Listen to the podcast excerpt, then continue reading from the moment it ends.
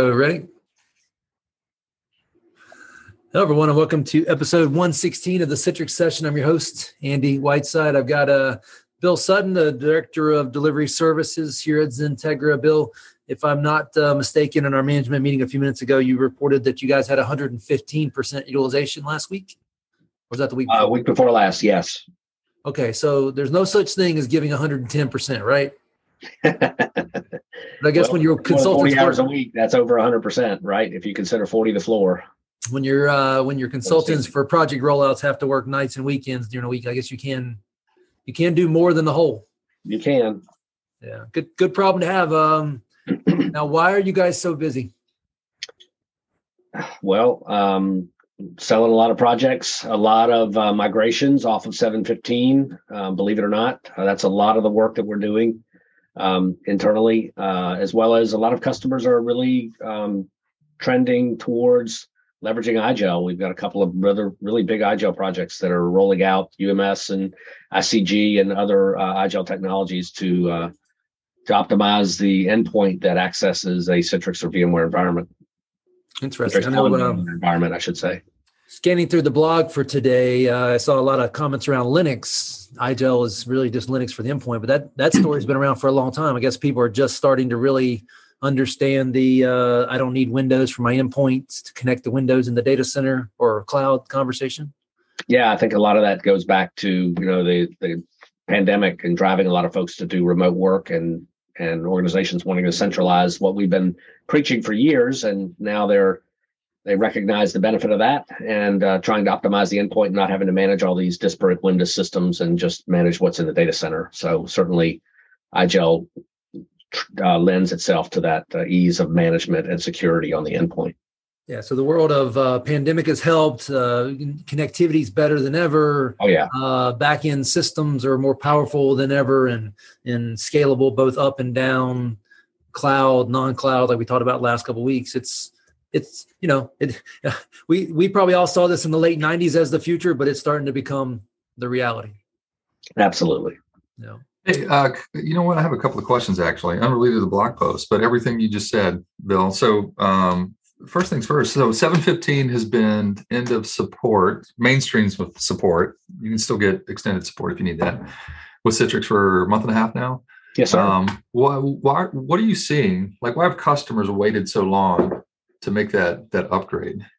Uh, that's a really good question. I think largely it is dri- it's been driven by they didn't have the ability to either didn't have staffing ability to manage it, or Mhm. more likely, what we're seeing is they got so busy keeping it in production and they didn't want to touch it until they had kind of a slowdown, as it were. Um, so a lot of customers have, have just simply said, "We, you know, this is working for us. We it's become critical to our business, more critical perhaps than it was in the past. So we need to hold on to it as long as we can. And things are now starting to level off a little bit to the point where they can leverage a newer version. Of course, all of these, as you can understand, I'm sure, Jeremy, um, are in are parallel migrations. These are not in place upgrades. Um, we tend to shy away from in place upgrades, frankly, but um, we will do them if the customer really wants them. But generally, we're going to do a parallel migration where we build a a DaaS environment or even a 2203 environment in parallel and then migrate users over or Do you- or um, or leverage storefront to um, aggregate both environments. Okay, I- are you are you finding that customers because we're talking about 715? What was that? Probably server 2016 when that was deployed. 2012 R2 or 2016, yes. So customers are probably using this opportunity to refresh the OS to to like Absolutely, 2019. yes. Probably not 2022 yet, but definitely Yeah. 2019, right? Gotcha. 2019, we'll have some go, some customers are going to 1912, most are going to 2203. Got it. Got it. Okay. They buy more Um, time, obviously, if they go to 2203, but um, uh, some are reluctant to go to the to the shiny new object, so so to speak. Even though it's not all that shiny and new anymore, it was what six months ago. So Right. Well, there's so there's some things in this blog post that um, that talk about the on-prem current release um, Yeah. and connectivity out to like Azure VDAs, cloud VDAs, things like that. And I guess um, they would still be relevant if you were on, or I guess 1912 would still be relevant if you have workloads sitting in 1912, putting you know connected to things out in Azure. That would still work. One of the other things I bumped into is customers that were making the 715 jump is they had workloads running in public clouds that worked just Yes. fine with 715, even you know 1912. But as they made the jump to 2203, uh, those machines quit working, or at least they quit registering because you know we deprecated that support. So um, Unless yeah, I don't know. That they had hybrid rights, I believe, right? Unless they had hybrid rights, yeah. correct. Yeah, yeah, which is a different license file that you've got to yeah, which download. Yeah. I, no, so that was the voice of uh, Jeremy Myers, the uh, director of sales engineers for Citrix for the East Coast. Yeah, I got right into it, Andy. I'm sorry. I had Bill got me. He got my wheels turning. I was just kind of curious. love it, man. That's that's what we do, right? We and and look, none of that was rocket science, but as you can imagine, these are your line of business mm-hmm. apps running either as mm-hmm. published apps or presented desktops with apps included. This is scary, big stuff. Um, that's why you have a you know a part a partner like Xentegra to help you in between customer and Citrix get this done and and get it done right and be there to help fix the fallout if it's if there's issues. And, and speaking of, so here's another one. Um, and it is uh, about iGel, in fact. So, you know, I've got a customer who is looking to make a move off of VMware.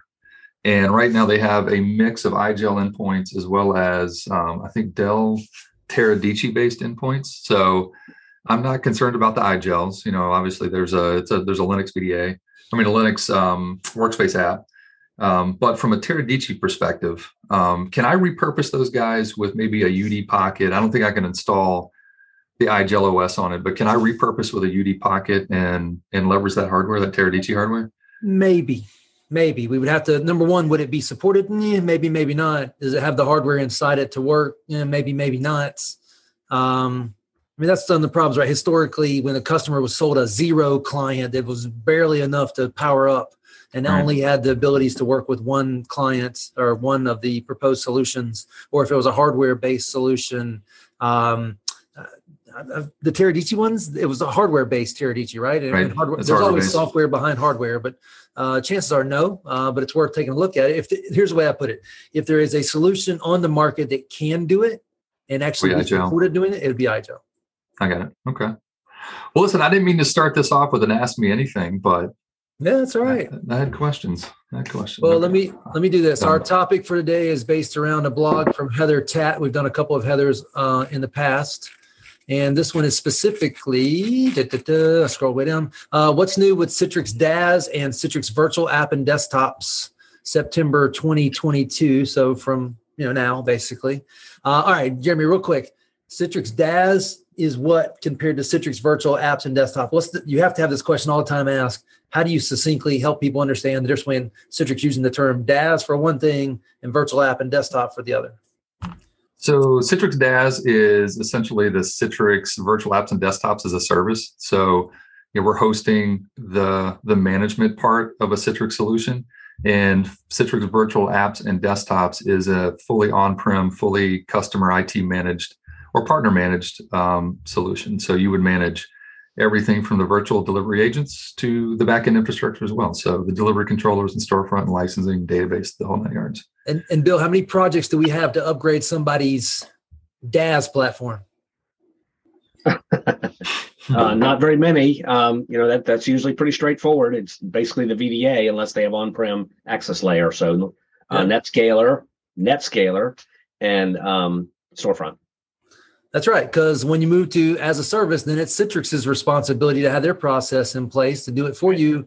And you ain't got to do that anymore. Right. That's one of the big benefits of it. There's still plenty of stuff to work on. Don't worry about that. But uh, we don't have to worry about in place upgrades anymore, parallel upgrades or uh, database migrations. Oh my God. Remember those? Oh, yeah. Yeah. So that's why it's. Well, so I got, I got another one then. So I know we're still in the first paragraph, but you know the the model with the Citrix versioning specific to the the on-premises Citrix virtual, you know, the virtual apps and desktops IT managed version is, you know, there's a current release that comes out roughly every quarter, right? So, you know, right now we're looking at 2209 that represents the September 2022 current release, and so that is constantly being updated. You know, there's a version that comes out every quarter um, you know every 18 months we have a long-term service release. And so that's why earlier this year we, released the 2203 long-term service release. So there's five years of support. The reason 17 or 715 is going into life is because we've reached that five years. But long story short your upgrade process for customers who are going from current release to current release Bill, what does that typically look like? Uh, What do you, I mean, it's pretty simple. It's a over, it's an over install typically on the master image. Mhm. Mhm. Uh, basically an upgrade from 2206, I guess, to 2209. Is it in um, place? Are you doing parallel in place Most of the time we do. It, it depends on the customer. Um, uh, you know, obviously the smaller ones typically will uh, will allow allow us to do it on a um, or we'll do it on a, a copy of the master image or test image. The larger ones certainly will um, will do a parallel and do a lot of testing. They'll have the whole process of uh, you know dev test prod UAT that or UAT then prod those sorts of processes. And Bill, everybody Got does that in their non-production environment first, whether it's DaaS Correct. or Citrix Virtual App and Desktop. They all they all do that, right? They all have test dev. They all have Oh yeah, Sure. non-prod. sure, Andy's yeah. laughing. Andy's I- laughing because 10, 12 years ago, before I was even at Citrix, he used to socialize this. And to this day, so, you know, people don't Well, what I will highlight, if you're using DaaS, so as a Right. service Citrix platform, you can carve all five or whatever amount of license you need, and you have a fighting chance of having a pre-production environment. And neither one of mm-hmm. them do you have production or pre-production. Do you have to manage the platform? And you can tell Citrix, hey, upgrade this one first, but don't upgrade this one last. Um, it is just a magical world to live in. Uh, those customers that just basically have one desktop spun off in the corner that they test all this stuff in, it's not really testing the whole platform. Yeah. That'd be good enough. Yep, you're right. All right, I, I promise to stop. Let's. There's some good stuff in here. Let's let's roll through it. I'm sorry. It will happen again. Um, all right, so calling out that the, uh, the now now available Citrix Virtual App and Desktop and it's 2209 for Jeremy for our listeners who haven't been around this very long. 2209 is nomenclature for what?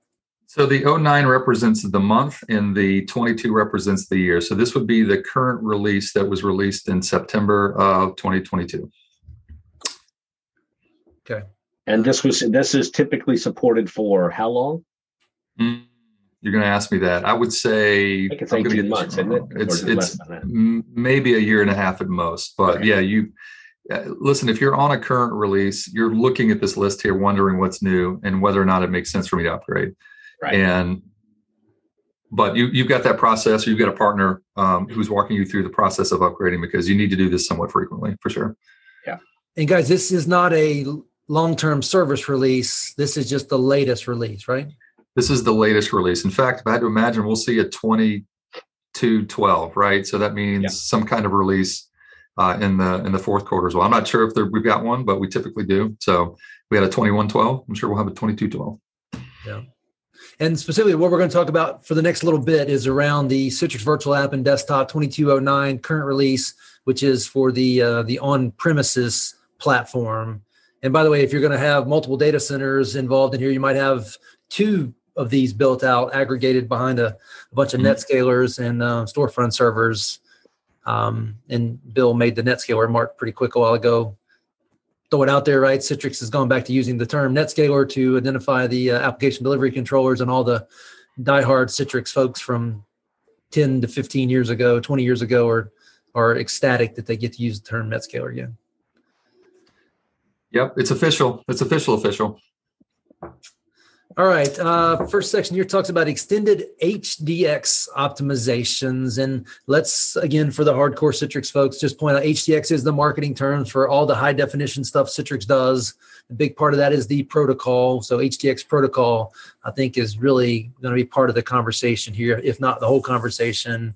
Um, you know, if you're talking to Jeremy, Bill, or myself, and you want to use, you know, the advanced ICA capabilities, also known as HDX, we'll know what you mean. Yeah, you know what's so what's interesting about this is the HDX piece is the piece that is primarily end user facing. This is the stuff that end user sees, right? So anything you see related to X, HDX usually means we're improving the user experience. And so when I look at the list of things here, so there's there's a couple of things that pop out. In fact, Andy, I don't think I've ever I know we're on a Zoom call, but I don't think I've ever seen your background blurred. But that's normal now. So Bill always has it. Andy sometimes does it. I don't think I've ever had it, but ultimately happens a lot. And that's not been something that has been supported. I'm going to come back to 10 bit for sure, but this one jumped out. Um, that hasn't been supported if you're running teams from within a virtual app, virtual desktop, the ability to blur your background. So this is this has been added, which I think is pretty neat because most it's folks huge. do it. Yeah, hmm absolutely. Most folks do it. And Jeremy, I'll, I'll address my different set setup here. So I've got over here, I've got a Surface uh, tablet connect to a monitor, keyboard, mouse. Over here, I've got a Chrome OS. Over here, I've got a, an LG all-in-one running iGel. In all cases, I'm using Citrix Workspace to get my job done all day. I just move from device to device device um, mm-hmm. because I want to move around. Plus, I want to test the different use cases, uh, including, you know, in this case, Zoom offloading. That's awesome. You know, the other thing, and this might be later in the um, the, the blog post here, is it actually there, there's more indication of whether or not you're. So this is all predicated on you having certain things turned on, right? Do you have the version of Teams? Do you have the right workspace app? You know, there's a couple of things that need to be in place for it to happen. But sometimes it's hard to tell whether or not optimization has been enabled. And so I think something else later in the blog actually points it out. So we have a feature that will let you know whether or not you're optimized for your best experience with Teams, which I think is neat little feedback. So. All right, let's start at the top 10 bit high HDR. All right, take it 10, 10 bit high dynamic range HDR. What does this mean? Um, all right, so I'm not a I'm not a huge HDR person, meaning I don't quite understand all the details, but essentially what this is is it it it makes it look better, right? So you've got 10 bit graphics now, um, but high definition range, high dynamic range, which if you've ever turned this on in your TV, um, the color's better, the darks are darker. Um, you just have wider range on what that viewing experience looks like. And so, you know, we brought this into um, we brought this into the VDA now. So this is completely supported if you're doing things like, um, you know, if you got a 4K camera and you've got an HDR camera that you want to use for Teams, you know, all of a sudden it, you can basically leverage that experience inside a, a session, which is kind of neat. Um, is this on by default or you got to turn it on? Probably a policy if I had to imagine, because this mm-hmm. probably means more bandwidth. And so, you know, that's a really big deal. But, you know, the scenario they point out here is remote medical imaging. So, you know, one of the use cases we've had for a long time is you've got radiologists who want to look at images.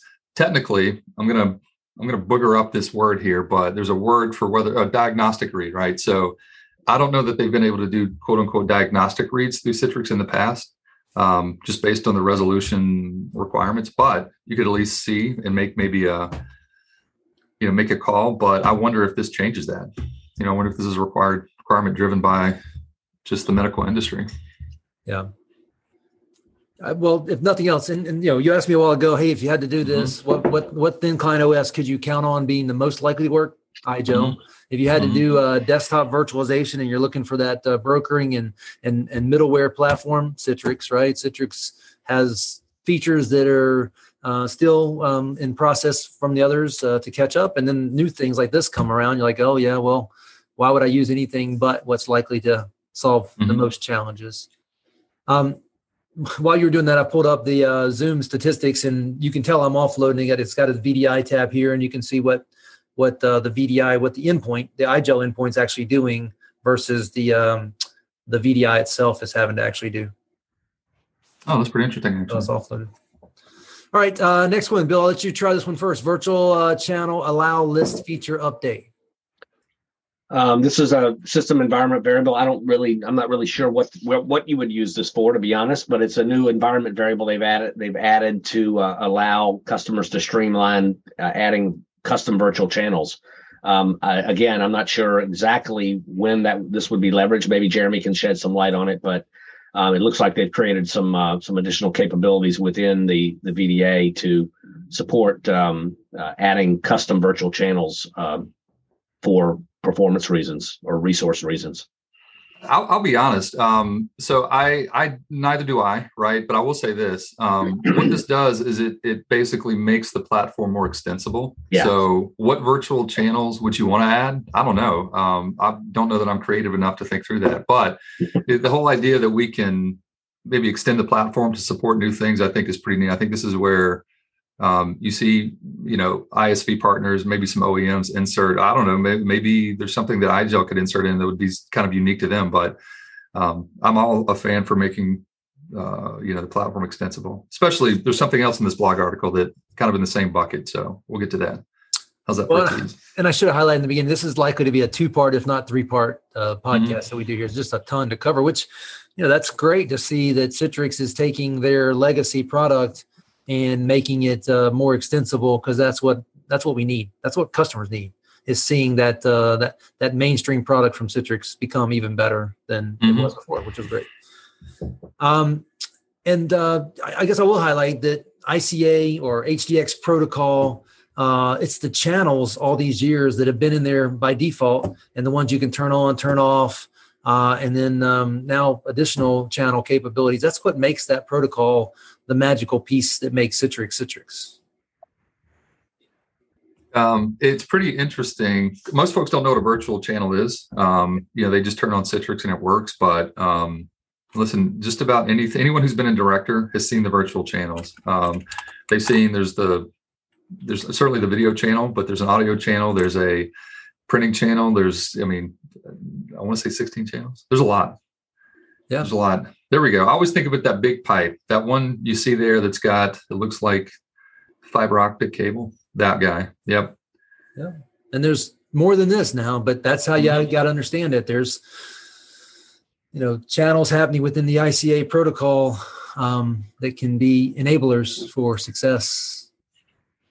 And also, you can turn them off if they don't apply. Or Right. in this, in the case of this blog post, add another one potentially. Add, add your own. Bring Mhm. your own. Bring your own ICA channel. Oh my, I know what's about to happen. B Y O I C A, Bo Bovica. Oh, there's a And different. don't don't tell the Citrix marketing people that they might actually use it.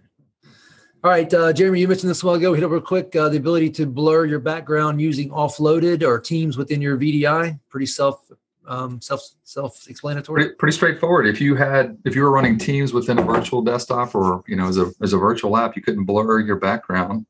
Uh, now you can. So it does require the most recent uh, workspace app and uh, you know the VDA 2109, which is interesting, right? So this is a VDA uh, a VDA that's been out for over a year, or I guess at a year, but it does require um, a certain versions of Teams and probably the latest delivery controller with whatever policies. The, But yeah, the nice thing about Citrix and Teams and whatever the endpoint you're integrating is, it, it for the most part just works. You don't have to worry about like what I'm doing here with Zoom, where I have to have a certain version in the Mm-hmm. VDI and a certain version on the endpoint and have it turned on and enabled by my my iGel and my Citrix world. It just for the most part works. yeah. Uh, all right, Bill. Next one uh, is uh, Teams uh, app sharing within a Linux VDI. I'm, I threw the word VDI on there. Um, what What do you think of this? this is this is actually pretty neat. Uh, so it gives the user the obviously it's pretty self-explanatory, but it gives the user the ability to share share their screen. You know, something that we do a lot in Teams and Zoom. Um, you know, when or whether it's on an endpoint or in a VDI, but uh, this gives them the capability of being able to do that um, without you know. It, it used to be, I think, on the Linux app, might have even been on the Windows app, and in Teams, some of the older versions when you shared your screen, your video turned off, and then when you stopped sharing your screen, your video would turn back on. I believe that was Teams, one of the older versions. Um, so that in Linux, you I don't think you could even share your screen, and now this is going to give you give the end user the ability to do that. And specifically, Linux being the VDI portion of the story, Linux on the endpoint, I could do Yeah. it. Yeah, yeah. So, uh, guys, and this, you know, again, we're probably going to have multiple sessions on this. We're not going to get through it all in today's time. Um, why does this matter? Why, why does adopting Linux users as first class citizens matter in 2023? Um, I feel like there is a larger answer to this that you've got teed up. I will say I don't see um, a lot of Linux VDA in my customer base in my geography, but when I talk to my peers in the central oil and gas, they use VDA, VDA um, Linux a lot um, out west as well. So, I mean, I want to know the answer to that as much as you do, Andy. Yeah, I think you hit it right on the head. I mean, we don't see it much, to be honest, uh, within our project base, but um, I know we, we do have some oil and gas customers that have inquired of it um, out in Texas. Um, and then I think it's also used overseas a lot because I think there's a lot more propensity for folks there to leverage Linux rather than Windows for whatever reason. I'll be honest. There's a there's a part of me, the the nerd part of me, that likes to um, sort of tinker with Linux. You know, I've got a couple of laptops that I'll I'll fire up. Um, you know, I've got Ubuntu running, um, not Rocky Linux, but back in the day it was CentOS. I think they changed the name recently, but um, but even in Azure, you know, we've got our our you know, our team tenant. We spun up Red Hat Enterprise in the past, so Yeah. but it scratches an itch for me for sure. So historically, and I didn't really have an answer for this, but as you guys were talking, mm-hmm. I'm thinking through it. Historically, it's been about those um, customers running, you know, design applications that ran really well on mm-hmm. Linux and didn't need the capabilities of Windows. Um, but I also think it's about security, right? If I'm if I've got secure endpoints that are read-only Linux based, like IGEL, which I'm running right now, or if I've got that VDI that's also um, you know Linux based, and maybe it's more secure, maybe it's not than Windows, but it's certainly less attacked. There's there's a security element of that that maybe oil and gas and energy sectors and people like that are going to start to adopt as much as they can, uh, and we need to be there to support them with that. Yeah, I mean it's a it, it's a pretty big use case in other areas for sure. And you know, honestly, when I first scrolled through this, I forgot that we were talking about the Linux VDA, but we've added a bunch specific to the VDA, and not just um, you know not just platform support. So that first one there is literally just supporting the new versions of of Linux. So you know, Ubuntu, Red Hat, and and Rocky slash CentOS, probably the biggest ones I've seen in the past. Um, so it's certainly a refresh there, but seeing the other enhancements that we've seen on the Windows side come to Linux, so, you can just see where it's evolving. So we'll just go through them. But you mentioned mm-hmm. the support for the latest versions. Yes, that's mm-hmm. that's that's great. Really, I, I mm-hmm. don't, don't, want to trivialize it because that's important. Uh, session watermark enhancements. So you know, watermarking across the the capabilities of Citrix sessions, and now now we can do it in Linux. Um, yeah, I mean, I, listen, I, I, should know whether or not we could do that in the past. I assume we could, but you know, it sounds like we can insert um, image files into it as well, which is kind of neat. Yeah. Uh, next one on the list is uh, desktop environment quick switching enhancement. What is what does that mean, Jeremy? Uh, well, so I if you've never worked with Linux before, um, let's let's talk about Windows real quick. So when you log into Windows, you've got this sort of desktop UI you're looking at. That's all you get. That's the only version you ever get, right? You get the Windows 11 UI, you get the Windows 10 UI.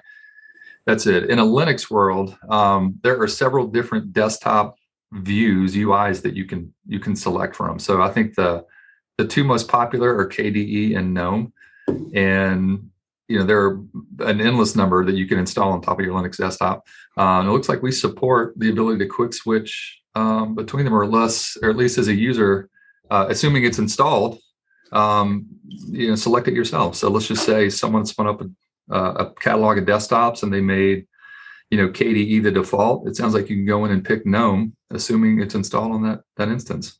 Uh, as an end user, you know, maybe not having to put a request in to say I'd rather use GNOME than KDE, which is it's pretty neat. Uh, this has got me wanting to uh, break out an old machine and start installing Linux again. yeah, it scratches an itch, Andy, for sure. But you know what? I can do a virtual machine and connect to it through Citrix now. You could also do that. Yep. Uh, Bill, support for additional user authentications methods in non-SSO scenarios. Yeah, this you know in Linux, the, typically the you can join it to a Windows domain using a protocol called or a, a, an add-in called Samba, uh, and that used to be required. It may still be required, but um, you users could not use different login names within sessions. And with this release, they can. Well, actually, I think they could, to be honest with you, but looks like they could log in with different usernames, but they couldn't use smart cards um, with the Linux uh, the Linux VDA, and it looks like now they can. Yeah. Um, and that's always been a bugaboo for me, not just not understanding the Active Directory type um, LDAP relationship, but that's been solved for a while, and now there's additional options. I'm just glad you said samba, Bill, because in my head I always said samba. Maybe there's a little oh. dance that goes along with that. I don't know, but uh, yeah, yeah, I don't know. Yeah, I think there's like five ways. To, there's five supported ways to add a Linux machine. Yeah, there are other options. That's the one that to I'm, a domain. I'm most familiar yeah. with. Yeah.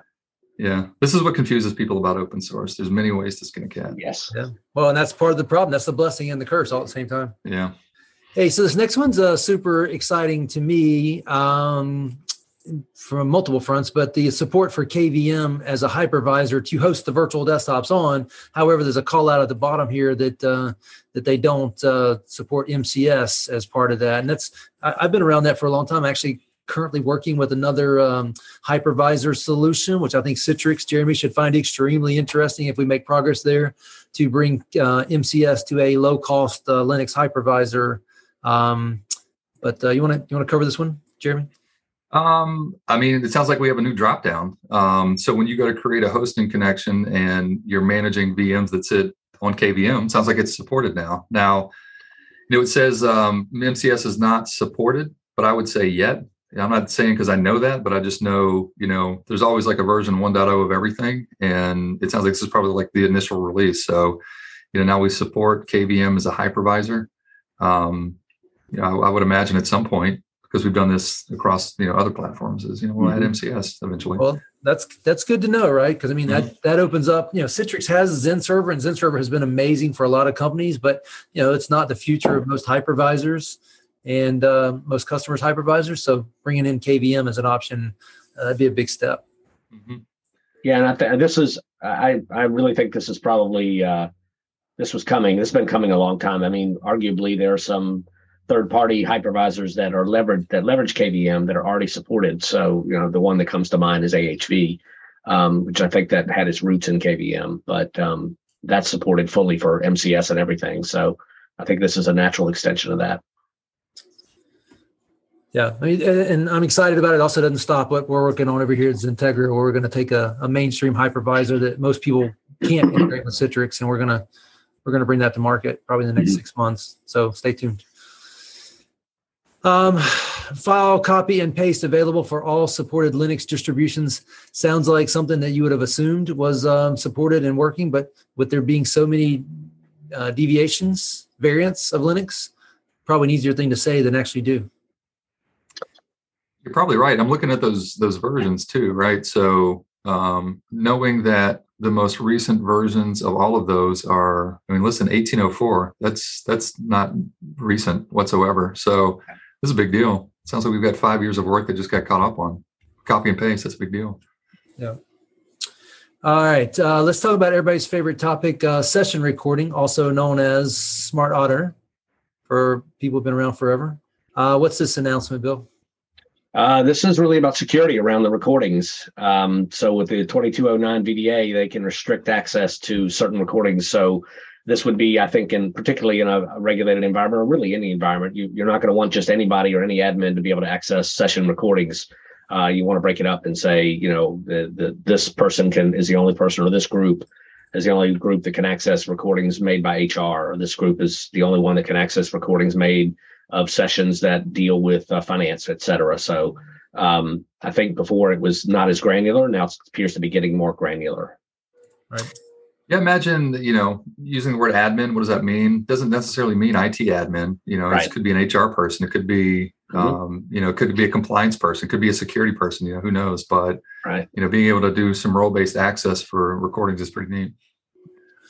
All right. Uh, next session talks about uh, REST APIs for CVAD. Again, keep in mind we're talking about the on premises platform here. Um, Jeremy, what's why is this important to companies, customers?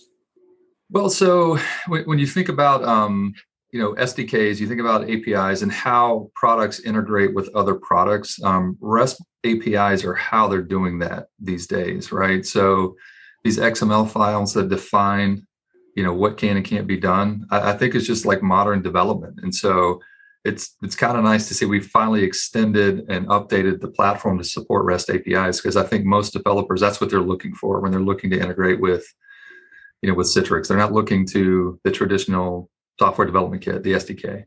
So this is kind of a neat. I mean, I'm not a developer, so I can't dig in and tell you, but you know, this is how the cloud works. So even though we're talking about an on-prem product, you know, the cloud is leveraging REST APIs to just for this interaction between software platforms. So this is kind of neat to see.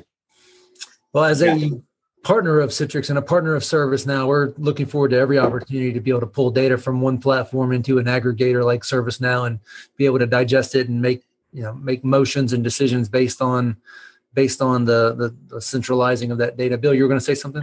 Yeah, I was just going to point out the last sentence in that first paragraph there. Developers can program the automation systems once, and then it can work across cloud, on-prem, and hybrid. So this is really I think what they're doing here is the, the REST API capabilities already already exist in the cloud, and they're bringing them to the on-prem environment so that developers don't have to write different code in theory for different platforms. They they're unified. Yeah. Yeah, and that's a powerful tool for yes. customers, uh, partners like us, as well as other vendors that want to you know, play along in this space. All right, next section talks about updates and key integrations with leading public cloud providers, uh, new Citrix capabilities on Microsoft Azure to start with. uh, significantly reduce cost, uh, storage costs for powered down VMs. Cloud is awesome. Public cloud is awesome, but uh, potentially um, it could be very uh, expensive. I often think about the idea that I've got my, you know, I've got my uh, house hooked up to the the city county water, and if the break in the line is on my side of the meter, well, guess who's responsible for paying that? Even though I didn't have anything to do with breaking it. Um, got to be on top of our costs when we start talking about public cloud and consumption of things. The first one, Jeremy, reduction uh, significantly reduced storage costs for powered down VMs. Um, so let me let me start by saying before we get to this um, we're talking about public cloud providers. So when i first read this blog i thought we were specifically talking about like the cvad on-premises product. Um, but all of these things here even though they're cloud enabled would be relevant to an on-premises solution or a daas solution by default. So citrix hosting the management plane. But if you're an on-premises customer uh, running 2209 with hybrid rights installed you would see this too right? So now you can install you know VDA sitting in the cloud. So in this first one here, um, hey, Jeremy, man. real quick though. So with CVAD, yeah. um, without hybrid rights, you can't really connect to public clouds. But if you have hybrid rights, then you get to connect to public clouds from your on-premises CVAD platform, right? Correct. So without, if you're just running a standard on-premises CVAD solution, so you're not running hybrid rights, there's a license file that you've downloaded and installed. Um, so that your your on-premise environment notice knows you're not hybrid aware, right? So um, if you try to register a VDA that's sitting in a public cloud, it just won't register. So I forget the exact event ID. You can go look up, but either way, um, it, it, just won't register. And so you have to have that hybrid rights license. Inside the license file, there's some code. There's a line of code that says, "Hey, this is a hybrid rights file," and and uh, that's how it knows the difference. But you're you're okay. correct. Okay, mm-hmm. so so it still applies. Um, still applies. Very much applies. Yeah. Yeah. Mm-hmm. All right. So I've got my DaaS or I've got my mm-hmm. CVAD on prem, and I want to make sure that I'm not paying for stuff while I'm not actively using it. Storage is one of those. Storage is one of those, right? So um, you can spin up a brand new instance type in Azure. Um, out of the gate, you get to define what kind of storage you want that instance to have. And um, a lot of folks, in fact, I think it defaults to premium SSD. And once it's created, I think it's been a challenge in the past to change that storage type. Um, sounds like if you turn off the VM, you can go change the storage type to something a little bit less expensive, which is which is pretty important. So you don't have to redeploy your machine catalog. And Jeremy, does anybody deploy desktops on standard H hard drives these days, or is it all SSD?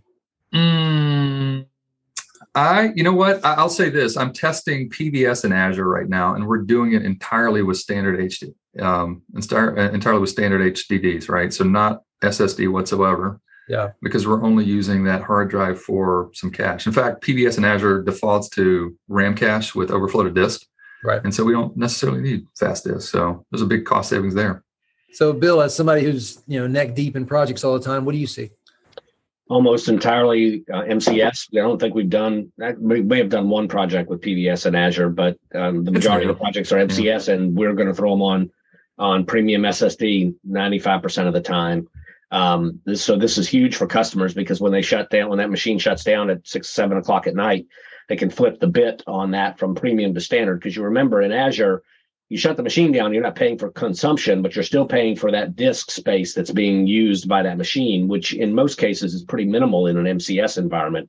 But imagine if you have some some um, static desktops, uh, persistent desktops deployed, the ability to flip that from premium to standard can can result in a pretty pretty extensive cost savings depending you know based on the number of, of uh, VMs you have.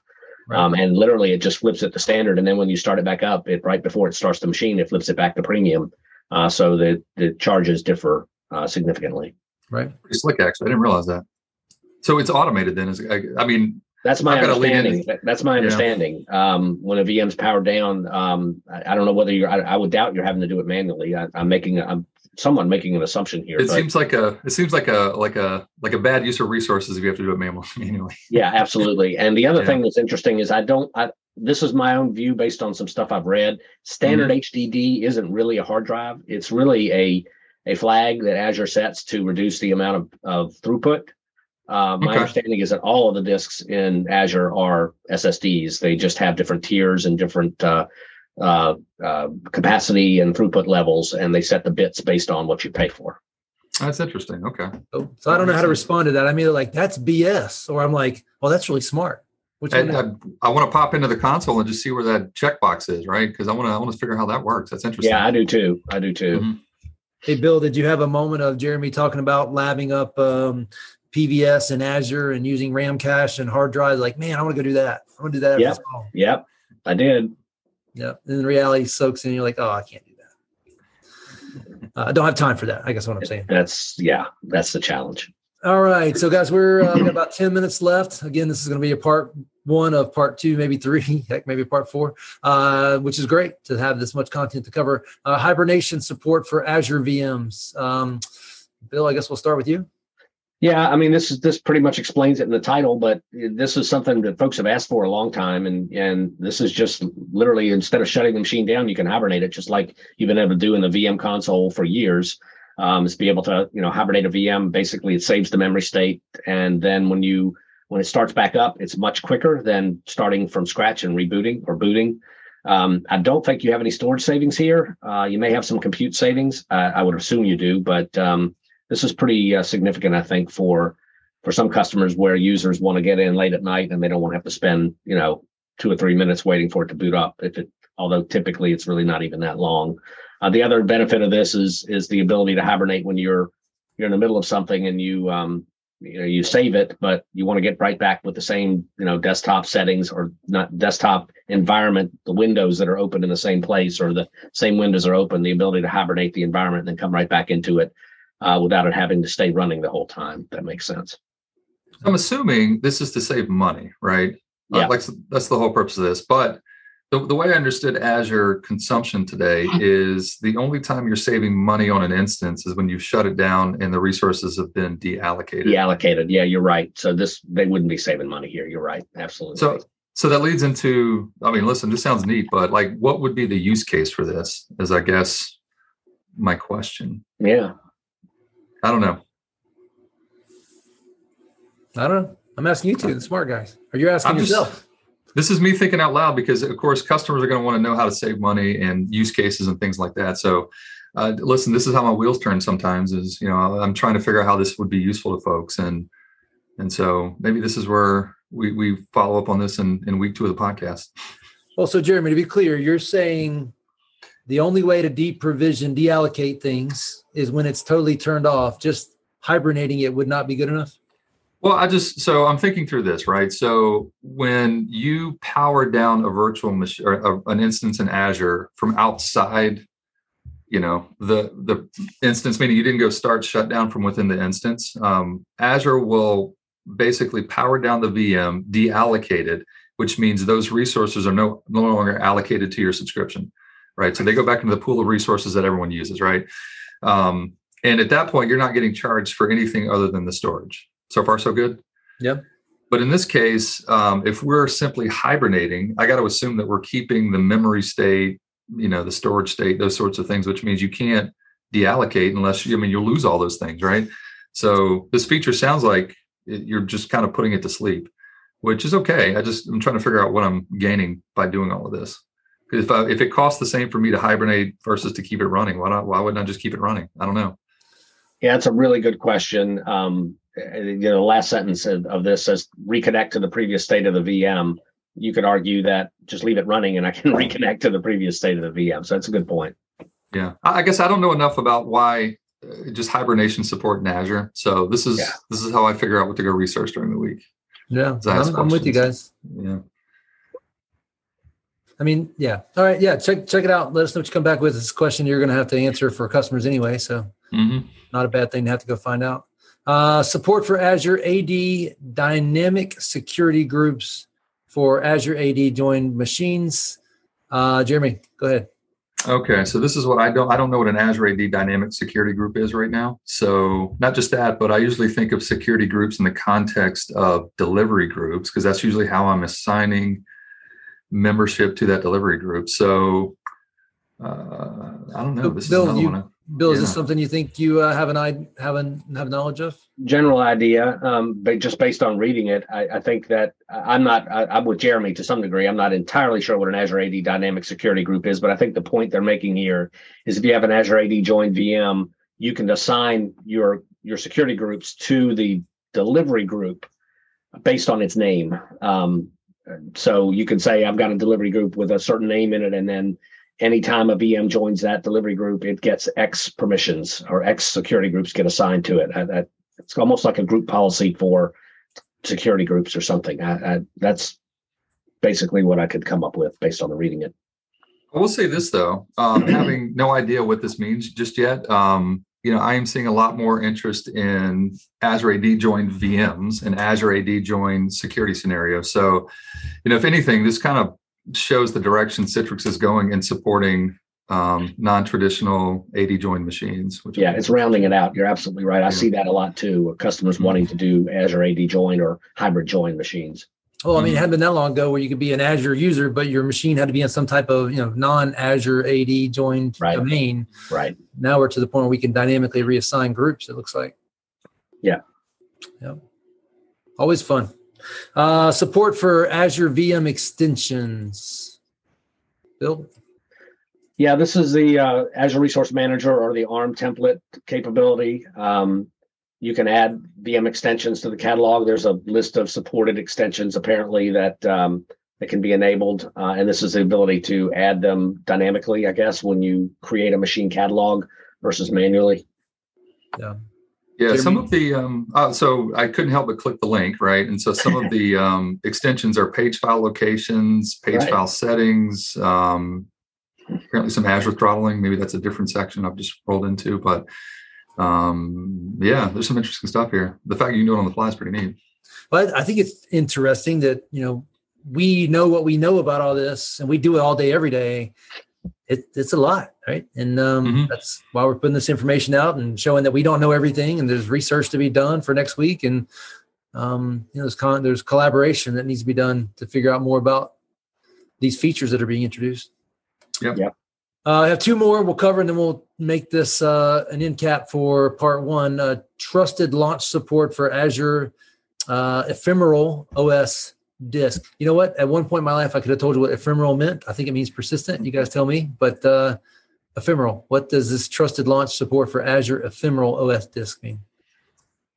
Oh my! So I just had um, uh, someone on my team talk to me about ephemeral disk the other day in the context of um, you know PVS, and what he told me is ephemeral disks are cheap, um, but I, I, won't say insecure. But you know the whole idea behind a TPM module is just that trusted launch, that trusted platform. In fact, it's required for Windows 11 machines.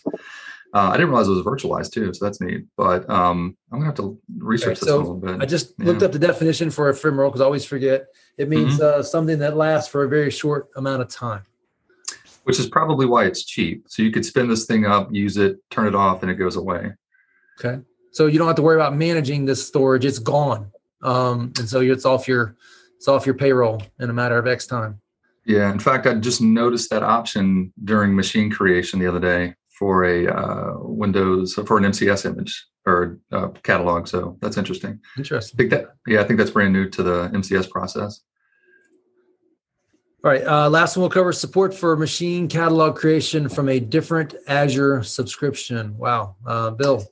This is kind of interesting. This this is really focused on um, having shared image galleries. So where the customer has created a, a, bank of images, you know, maybe Windows 10, Windows mm-hmm. 11, maybe certain apps on them, and they've created them in one subscription, and they built they've built they've stood up another subscription in their tenant, and they're uh, they're leveraging that for a different use case, perhaps maybe as a security boundary or a governance boundary. Um, mm-hmm. But they want to be able to leverage those those images that they built over in the other subscription. Historically, they'd have to literally move them manually. Now they apparently have the ability to connect to them, um, primarily from using PowerShell. Looks like. This is pretty slick. So in my head, I'm thinking about how this used to work on prem. Right, you had a desktop yep. team who was building laptop images in their own little area. Um, but you know you move this to the cloud and you've got desktop teams still creating images but they're doing it from within azure right so what they would do is to sort of to your point bill you've got a governance you've got a security boundary where i'm going to give this team access to a cloud some space they're building images but in order to get those images from one tenant or one subscription to the, to another it's a very manual process whereas now these guys can kind of build and tweak and do everything they need to and have their own shared image gallery the way they want it. And an administrator in a different subscription could basically just insight into the gallery, pull over what they need. And so it just makes it a little bit clean. So this is a, this is a really neat idea. I love this. Yeah. Me too. Yeah. Goes back to our conversation a while ago around those, you know, test environments and Yeah. having that flexibility. Mhm. All right. Well, guys, uh, we're out of time for today. So this was great. Um, we only made it through a third of the content. So chances are there's going to be a, a part three uh, coming after part two. And maybe maybe we'll recap some of the other stuff at that point in time, clarify any any things that we feel like we missed. Uh, but guys, I appreciate it and uh, looking forward to talking more around this. I can't highlight enough that if it takes us three days, three one hour sessions to cover what's new with the product, uh, Citrix is clearly uh, investing in this, and um, this is where the, the they know their bread is buttered for the future. And and what a tease too, because there are so many good things coming up in the next session. There's some Google, some AWS. We talked about MSIX and app packaging the other day. So uh, this will be pretty good actually. Yeah, you got yeah, the, the Microsoft stuff we just covered, public cloud integration with CVAD. We haven't really got into DaaS, but we think all this stuff applies there too. And yeah, Microsoft's just one of the three big players in the public mm-hmm. space, and then there's all kinds of semi-private uh, public clouds to be integrated with. It's it is truly a world of um, you know you decide your path, you pick your you pick your story that you want to be, and it's all gonna all gonna work and all gonna be supported. Mm-hmm. All right, guys, good sesh. Yeah, absolutely. All right, guys. Thanks. We'll do it again next All week. All right. Yep. Thanks, Andy.